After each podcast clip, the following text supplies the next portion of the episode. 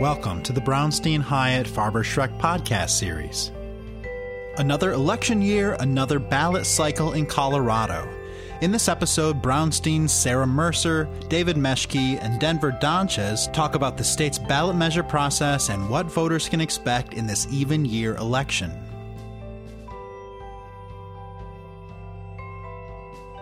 Welcome to the Brownstein podcast series. My name is Sarah Mercer, and with me are my colleagues David Meschke and Denver Donchez. David and Denver, welcome. Thanks, Sarah. It's great to be back to talk about what's going to be on the November ballot. Thank you. So happy to be here. Yes, really great to be here to talk about what's going to be on the November ballot uh, here in Colorado. Not candidates, but ballot measures. David, we've been here before and had this conversation uh, every couple years in particular, and even years, because as we've discussed before on this podcast, our election cycle for ballot measures is a two year cycle. There can be ballot measures on the November ballot, both in odd years and even years, but odd years have to be related to Tabor and fiscal matters. In even years, general election cycles, it is uh, open season and they can be on any topic. So we will be seeing a lot of topics on the November 8th ballot. Um, but David, could you remind us how does a ballot measure get to the ballot, one that's initiated by citizens? How does that happen? There are actually a couple of different ways that you see a ballot measure on your state ballot when you get it in November. Sometimes they can be referred to by the General Assembly or the state legislature. But the ones we were going to talk about first here today are the citizen initiated ones. And the process, and, and, for those that have been listening to this podcast series in the past, um, will be familiar with this, um, but it's always good to have a refresher. The, the process begins when two proponents, who have to be registered electors in the state of Colorado, uh, submit a, a measure to Legislative Council, which is that body that provides guidance to our state legislature. And um, after they do so, the Legislative Council reviews that measure and provides feedback in both a memo format and at what's called a review and comment hearing. And those are recorded and can be listened to by anyone in the public. And after that process is done, the proponents can either decide to amend their measure and resubmit it to Legislative Council or amend it based off of comments from Legislative Council and submitted to Title Board. And Title Board is that group that's made up of representatives from Legislative Council, the Secretary of State, and the Attorney General's office. And that's the board that decides whether a measure has what's called a single subject. And every measure in Colorado has to have a single subject. It can't be multiple different subjects put together. And if it does have a single subject, they decide what the title, that kind of summary that you see on your ballot, is going to read. And this, David, that's actually the language that voters see on their ballot. So there's kind of a quasi judicial, it's an administrative hearing. It's almost like being in a courtroom in a way where lawyers and others, and citizens and others, are kind of arguing about what the actual language is that voters see to vote on and make this decision, right? Exactly. And, and it serves a really good purpose because I, I, I'm sure you've seen the full text of some of these measures and it can be quite lengthy. So it's always good to have that, that language that provides a summary that is easy to read and, and goes through a very long iterative process among multiple stakeholders um, so that it's as accurate as possible. And then once a measure passes through, and some don't, some don't make it past title board because they're not a single subject, any objector or any person in Colorado can file a motion for rehearing, or if the proponents don't like the title they received or the decision from title board, and then there are rehearings. So it goes back before the title board, and the title board will discuss single subject in the title again. And then if there's still either the petitioners upset about something there or the objectors, there, there's the opportunity to appeal directly to the Colorado Supreme Court. So our, our highest court in Colorado then decides those issues of whether the title is clear or whether that measure has a single subject. And then once it gets through all that process and a measure has a title and that title is not being adjudicated anywhere else, the proponents can submit what's called the petition to the Secretary of State's office. That's the forms that have the title the text of the measure, and then a number of signatures. And those of us who, who go to a grocery store or various places here in Colorado have probably seen petitions and signed um, them at various times. And if there are enough signatures gathered, then it can make it on the ballot. And, and while that process is happening, oftentimes a campaign starts and, and we start seeing ads about them on TV and on the radio. So that's the general process that happens here in Colorado. It's uh, as Sarah said, it's it's a contentious process. Lawyers are involved. Sarah and I were involved um, in a number of them uh, this past cycle, but it is a process that kind of vets these measures and makes sure that what gets on the ballot is, is hopefully something that is both easy for voters to understand and can be implemented if passed. Thanks, David. And this process has been going on for two years. So there are some ballot measures that have, as we're going to discuss, have been got, have gone through the entire process. Signatures have already been collected. They're actually already ready for the ballot. They've been ready for the ballot for months and months and months. There are others uh, where they're sort of just getting started on the signature gathering phase. Um, like, where are we right now in the process, which is ongoing for this two year cycle? One of the reasons we're having this podcast right now, Sarah, is because the title board process is over. All hearings and rehearings are done most of the measures that are going to be gathering signatures have already submitted their petitions to the Secretary of State's office. So we can now see kind of the full range of potential measures and topics that voters might see on their ballots. And to provide kind of a, a summary of this cycle, uh, and as Sarah mentioned, there's a two year cycle. We had 151 measures this cycle, which um, is actually down from 318 for the previous cycle.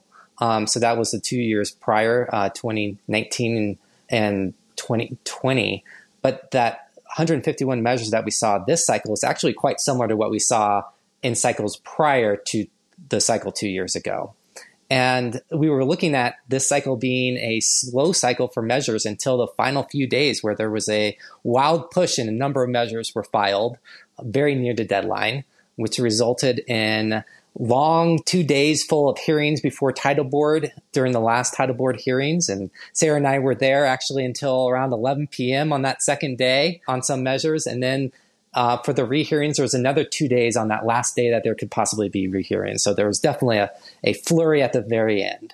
Yeah and certainly it just feels like from an anecdotal perspective that the pandemic that we just went through probably affected the measures that we had. And um, it was fascinating that we got probably 50 measures um, in the last just several weeks of the cycle. But looking at what's our universe now, because this, the deadline for title board has passed, no one can file new measures anymore. Everything that could be on the ballot is at least part of the way through the process. Denver, what what do we see in that universe of initiatives that could potentially be on our ballot in, in November? Yeah, absolutely. So we definitely have one initiative that has already been approved for the 2022 ballot. And this is initiative number 31, the state income tax reduction rate, which essentially seeks to lower the state income tax rate for all Colorado taxpayers. If passed, this initiative would decrease the state income tax rate from 4.55% to 4.4% for tax years commencing after January 1st of next year. And the measure would also reduce the tax rate for domestic and foreign C corporations operating in Colorado. Just a little bit of background on this measure, uh, just because I think context is always important here, a little bit of history into the state income tax rate in Colorado. So prior to 1987, individual income taxes in Colorado were graduated, which means that those with higher incomes paid higher taxes and vice versa. Right now, there's 32 states that operate under this scheme. But like I said, since moving away from the scheme in 1987, the Colorado individual income tax has essentially been a flat tax rate since this time. The flat tax was 5% from 1987 to 1998 then it was lowered in 1999, again in 2000, and yet again in 2020. So this initiative would lower it even further. According to the Colorado Legislative Council staff, the rates were lowered to reduce the Tabor surplus. Let me just add, Denver, that, you know, I think you're exactly right. Context is important. And our proponents for this measure are Jon Caldara, who is very well known in Colorado for running the Independence Institute, a um, more libertarian, uh, anti tax think tank. Uh, and also Jerry Sonnenberg, who is a current state Republican state senator. Uh, he's just finishing out his uh, his term in the legislature, but uh, no surprise that this uh, income tax rate reduction is coming uh, from that sort of political sphere. I would say. Yeah, absolutely. So that is what we can expect to see on the 2022 ballot. But in addition to that one, there have also been 14 initiatives which have been approved for circulation. And what that means is they've gone through the proper channels, like David talked about, and they're now in the process of getting signatures. So when you see someone outside of your grocery store with a clipboard asking if you're registered to vote, that's what's going on. That's the process that these initiatives are in right now. And like I mentioned, there's 14 of them. They cover a wide variety of topics, including petition rights. There's an anti abortion measure, campaign expenditure limits, a natural medicine health act, decriminalization of certain plants and fungi, and several others, which we can discuss in a little bit more detail. I do want to flag that all 14 of these measures are statutory. None of them are constitutional. And the distinction here is that constitutional initiatives require a 55% vote to pass, whereas statutory measures only require a 50% vote to pass. So, as I mentioned, there are several categories of initiatives here that have been approved for circulation, and I'd like to speak in just a little bit more detail about a couple of them. I will say, starting off, that initiative number 56 which is the anti choice measure, and which is somewhat deceptively called the unlawful murder of a child measure, is included in this tally. I think it's important to note that anti abortion measures have been on the Colorado ballot pretty consistently since 1984, and they have generally failed to gather the required support to pass. So I just want to flag that. You know, on that measure, you know, there is something important when you look at a measure on the Secretary of State's website. There's kind of a, a shorthand version that ends up actually not being something that the voters see. Um, instead, what the voters see is the title that's actually fixed by the title board.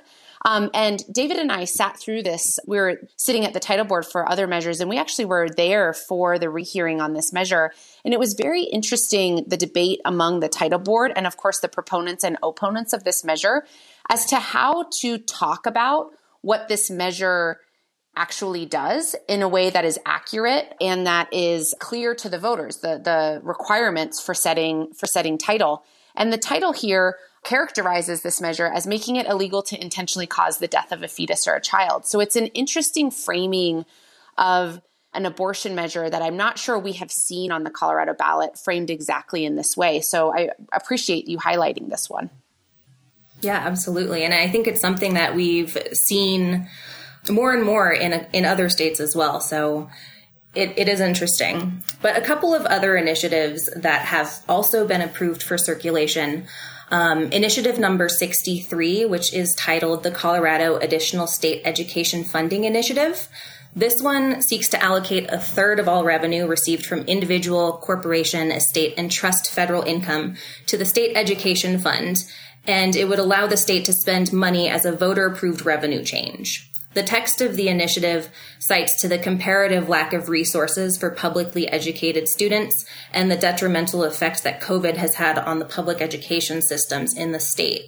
The measure states that Colorado has fallen behind inflation and enrollment growth since 2009 by $571 million in the past 2021 2022 school year alone, and 9.7 billion in the past 13 years. And according to the National Center for Education Statistics, Colorado's average per pupil student funding is over $2,000 behind the national average. So, this initiative would really seek to remedy some of these deficits through additional funding to public schools without raising taxes. Another initiative that has been approved for circulation is initiative number 108, which is titled the Statewide Affordable Housing Fund. And this initiative would dedicate a portion of revenues approximately one tenth of 1% from existing income tax revenues and allocate those funds to housing projects, including affordable housing financing programs, which reduce rent, and purchasing land for affordable housing development. According to the Colorado Department of Local Affairs, the leading cause of homelessness is economics because housing costs are higher than income. Over a quarter of Colorado households make less than $45,000 a year, and since 2010, the number of affordable housing units available for those making less than this amount has dramatically dropped. So, this initiative would seek to fill a much needed gap in affordable housing in Colorado. So, that is a snapshot of what has been approved for circulation. Um, in terms of the signatures required for the 2022 election, petitioners are required to get 124,632 signatures, which is 5% of the total votes cast for all candidates of the office of the Secretary of State at the prior general election. The signatures are due three months before the election, so that would be August 8th. And the sufficiency of the signatures are determined by the Secretary of State, and that determination needs to be made by September 7th. And I think finally, as a final note, I think it's worth mentioning that several measures have had titles set, but the petition has not been submitted for signatures, which is the next step for an initiative to be put on the ballot. And these initiatives are unlikely to move forward either due to a legislative compromise or because different versions of the initiative are already in the signature gathering phase. So that's a high level snapshot on what to expect on the upcoming 2022 ballot and what has been approved for signatures. Yeah, thanks, Denver. And thinking about another phase of the process that David mentioned is the appeal directly to the Colorado Supreme Court. Sometimes proponents decide that given that the Colorado Supreme Court often affirms um, and is more likely to affirm the title board's action than to um, overturn it, you know, sometimes proponents will take a chance and say, well, even though we're in this appeal process, we're still going to put in our petition and try to seek uh, signatures uh, and risk that even if the if the Supreme Court overturns it, then those signatures won't be valid anymore. And of course, collecting signatures requires resources, either through volunteers or through paid signature gatherers. But we did see a lot of measures go before the Colorado Supreme Court, and actually saw the Colorado Supreme Court deny more measures in a proportional way than they had in past cycles out of the measures that went up to the Colorado Supreme Court, we did see 27 measures denied, which was quite a few. Um, we also did see, though, proponents pushing the boundaries of ballot measures of single subject in ways that we hadn't really seen in the past either. So I think that we will need to see a few more cycles to determine whether the Colorado Supreme Court is engaging in a different way on these title board appeals or if it was really maybe just a facet of proponents who were seeking to try to possibly do more in a measure than they had in the past a huge set of measures that we saw introduced had to do with, um, and that we saw brought forward had to do with alcohol. And those nearly all went before the Colorado Supreme Court. Um, my understanding is that the Colorado Supreme Court has affirmed almost all of those, but those dealt with several different topics. Uh, one is should wine, voters could be asked, should wine be sold in grocery stores? Another is to expand alcohol delivery options, which is something that a lot of individuals used during the pandemic. Another is to increase the number of licenses that an owner or an ownership group can have, because in Colorado, the number of liquor stores that could be owned by an individual or an ownership group has always been very limited to just one or two licenses. Uh, and then the last group was really a group of what we kind of term countermeasures or opposition measures that were seeking to also get on the ballot potentially at the same time as these other me- measures and maybe frustrate or kind of act like poison pills to these th- those sort of buckets of measures. And yet to be seen you know what measures will move forward with signature gathering but that certainly is is going to be a, an area to watch because there is just such a significant number of those alcohol measures. David let's turn to another set of measures that gained a lot of attention in the media the property tax measures Yes, and, and so we, we've been talking about various categories of measures, and um, there were a number of property tax measures that were eventually dismissed, and so they will not be on the November ballot. And as, as Denver mentioned just a few minutes ago, um, a number of measures are not going forward because of legislative compromise, and the property tax measures are a prime example of that.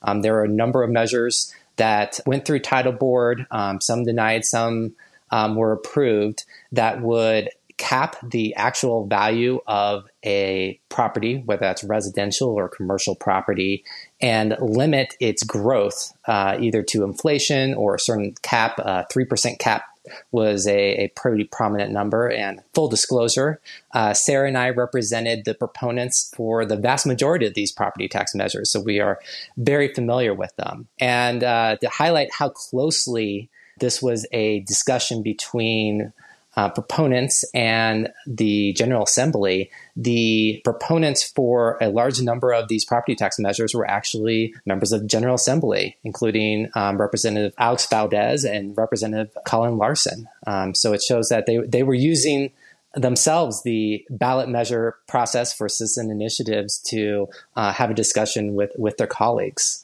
Um, so eventually, a number of these measures did get through title board, and that spurred a legislative compromise that was bipartisan. It resulted in um, what's been in, in, the news and referred to as uh, Senate Bill 22 238, um, and it and that bill creates a 700 million dollar cut to property taxes for two years. Um, which means that in two years we may see another flurry of property tax measures. So, uh, for, for, those of you who are interested in, in residential taxes, this bill reduces the taxable value of homes by 15,000.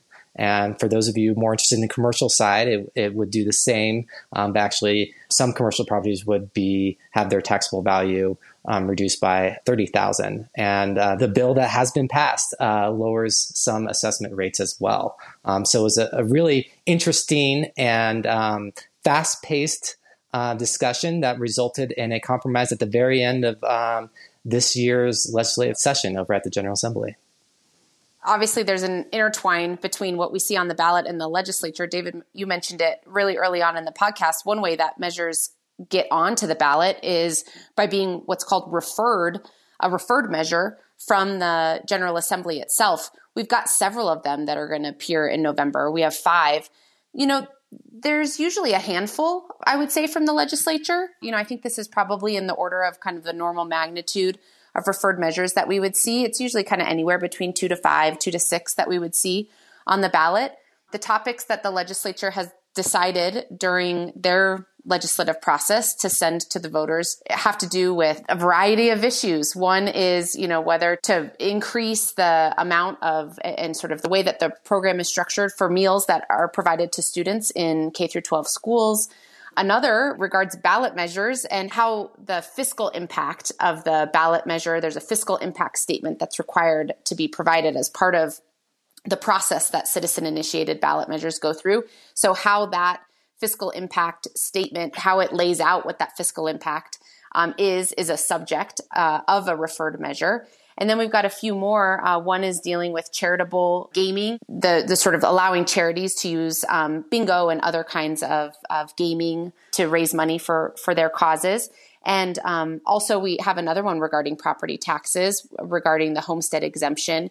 And then actually creating um, a new judicial district is another one. So, three of those are constitutional, two are statutory, but we're definitely going to see a handful of measures that voters are going to decide on that are were referred by the General Assembly themselves. Yes, thanks, Sarah. And, and so that brings us to a total of six measures that we know are going to be on the ballot um, for this coming November. As Sarah just mentioned, the five that were referred to by the legislature, and the one that Denver uh, went over that was a citizen initiated measure. And uh, looking over at the last 20 years um, here in Colorado, we usually see an average of about nine to 10 of these measures, um, both citizen and referred, on our ballot in even numbered years. So if, if that holds true, we should expect around four more to make it on the ballot. And if you're wondering how often these actually get approved, um, we did a little research and about 45.7%. Um, so it's about a coin flip on, on whether they actually pass. Although uh, 45% uh, to 55% is a pretty good margin uh, in an election. So it does seem like there is a little bit of an inclination for voters to, to answer no as opposed to yes on these measures. You know, Denver, you shared with us that the next kind of gate that we go through is in August when the signatures are due. The last day is August 8th for signatures to be collected. And then the sufficiency determination has to be made on September 7th. So we will be back at the end of the summer to talk through uh, what measures actually made it through the signature gathering process and talk about them in much, much more detail. We really appreciate you listening. And David and Denver, thanks for being with me today. And of course, you can find all the information about all of the measures on the Brownstein ballot tracker. We keep that up to date. So thanks for listening, and we look forward to talking with you at the end of the summer. Thank you. Thank you. Thank you for listening to the Brownstein Hyatt Farber Schreck podcast series. If you like what you hear, please subscribe and rate us on Apple Podcasts or your favorite podcast app. Visit bhfs.com for more information.